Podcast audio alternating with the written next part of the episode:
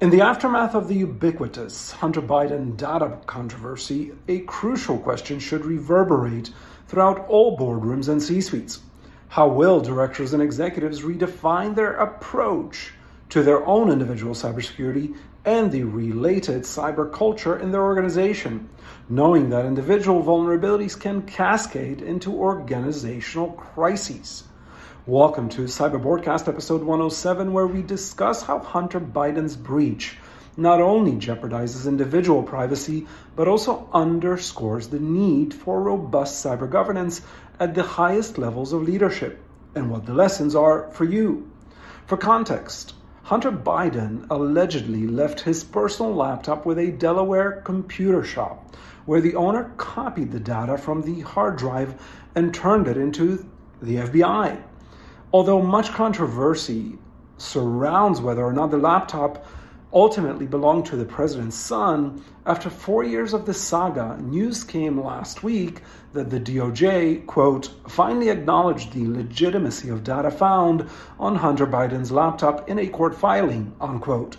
Given Cybernation Central's latest analysis showing that board directors and executives are targeted by at least 18 different types of cyber adversaries, this latest revelation, revelation in Biden's case brings up certain questions for board directors and executives. First, do you have your professional corporate data on your personal laptop?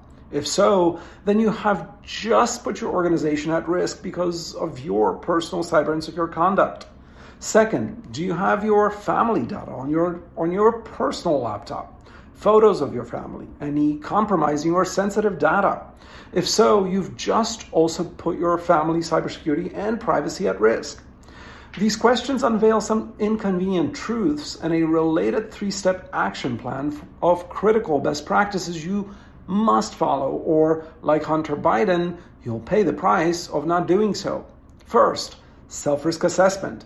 Conduct a thorough individual risk assessment analysis to identify potential vulnerabilities, rank each risk, and take proactive measures to mitigate them based on urgency. Second, separation of corporate, personal, and family data. Ensure that corporate, personal, and family data are kept on separate devices to prevent commingling and minimize the risk of unauthorized access, data breaches, and misuse for nefarious purposes. Three, master cybersecurity best practices.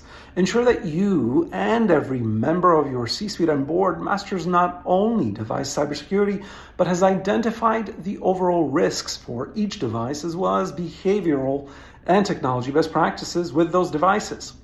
Make sure you fortify not only your organizations, but also your personal and family cyber defenses, instilling a culture of cyber resilience throughout your organization as well as family. If you want professionals with over 100 years in cyber defense to educate your board and C-suite on how to achieve a culture of cyber defense from the board down, schedule a consultation at cybernationcentral.com.